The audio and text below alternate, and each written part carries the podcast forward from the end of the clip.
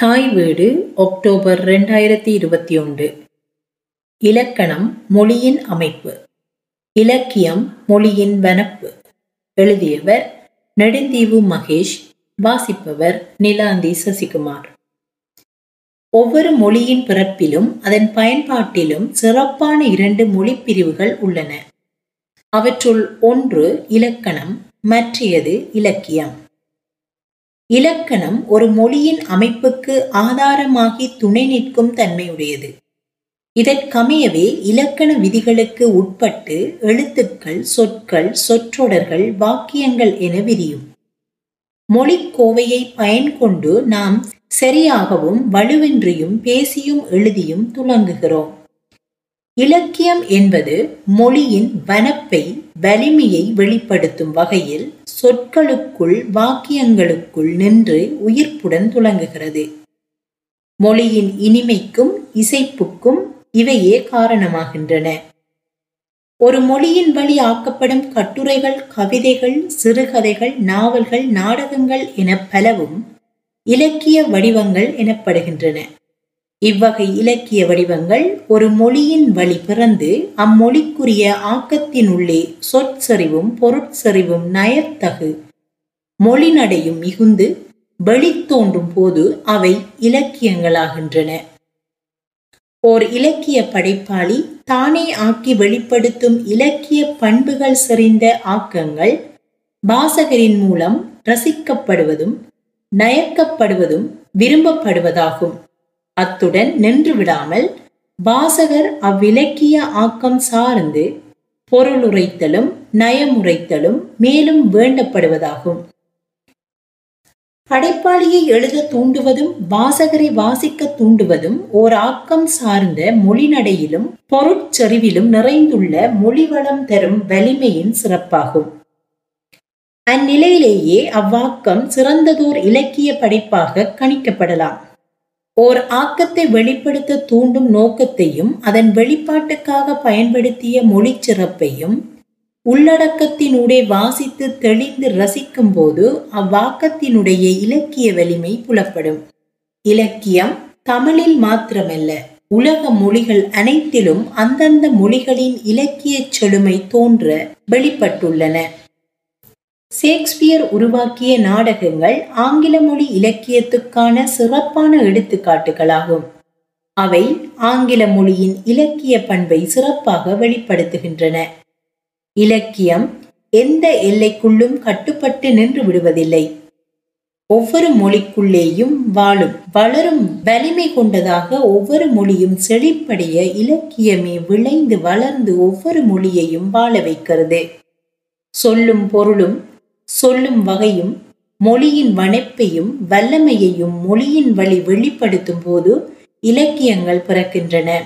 அவ்வகை இலக்கியங்களால் கட்டமைக்கப்படும் எண்ணங்களினூடாக மனித மனம் லயிக்கிறது நயக்கிறது ரசிக்கிறது.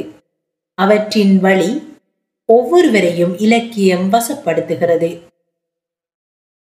இலக்கியம் கற்பதும் கற்பிப்பதும் மொழி வழி தோன்றும் வனப்பையும் வல்லமையையும் அறிந்து தெரிந்து சொற்களஞ்சிய விருத்தியை மேம்படுத்தவும் புதிய ஆக்கங்களை வெளிப்படுத்தும் உத்வேகத்தை பெறவும் சந்தர்ப்பங்களை ஏற்படுத்துகின்றன.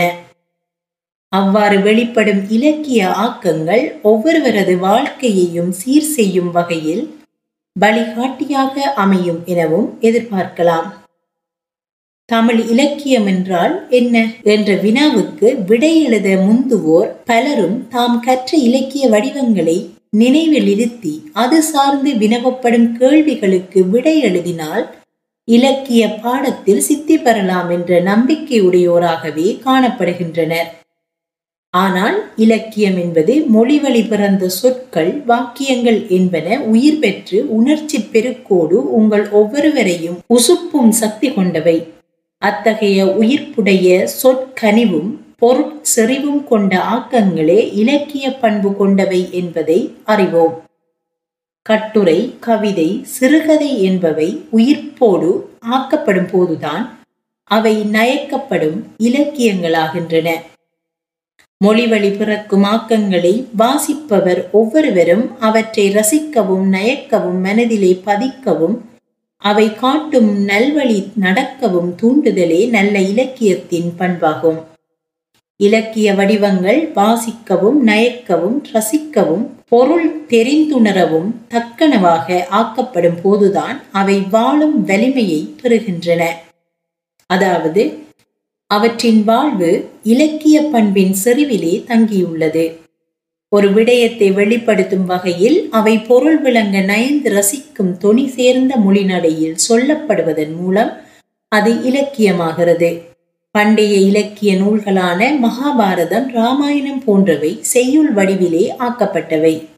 ஆறுமுக நாவலர் உரைநடை மூலம் ஆக்கிய புராணங்கள் போன்றவையும் இலக்கிய ஆக்கங்களாகவே உள்ளன. இலக்கியத்தை நயத்தலும் ரசித்தலும் அவசியமாகும். உதாரணமாக ராமாயணம் தரும் ஒரு செய்யுளை இங்கு பார்க்கலாம்.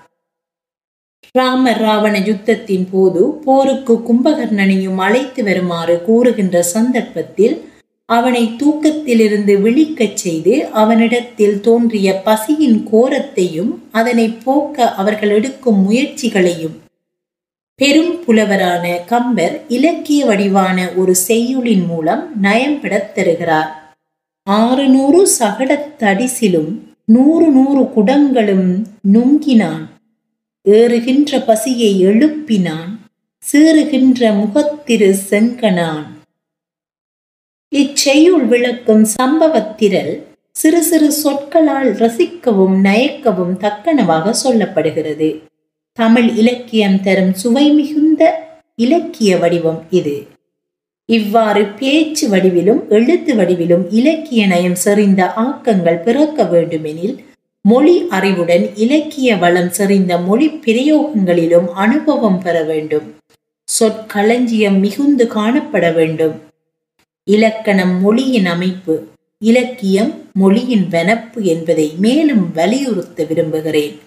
இலக்கியம் என்பது மொழியின் பண்பை குறிக்கும் ஒரு பெயர் சொல் இதனை ஒரு குணப்பெயர் எனினும் பொருந்தும்.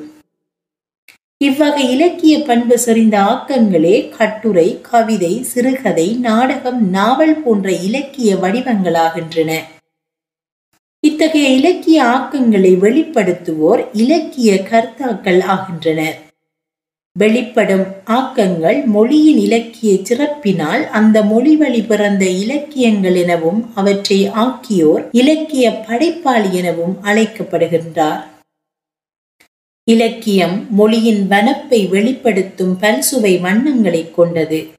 இன்று எமது பள்ளிகளில் கற்பிக்கப்படும் தமிழ் இலக்கியம் அதன் பண்பினை வெளிப்படுத்தும் வகையில் தெளிவுற நயம்பட கற்பிக்கப்பட வேண்டியதன் அவசியம் ஆசிரியர்களால் உணரப்பட வேண்டும்.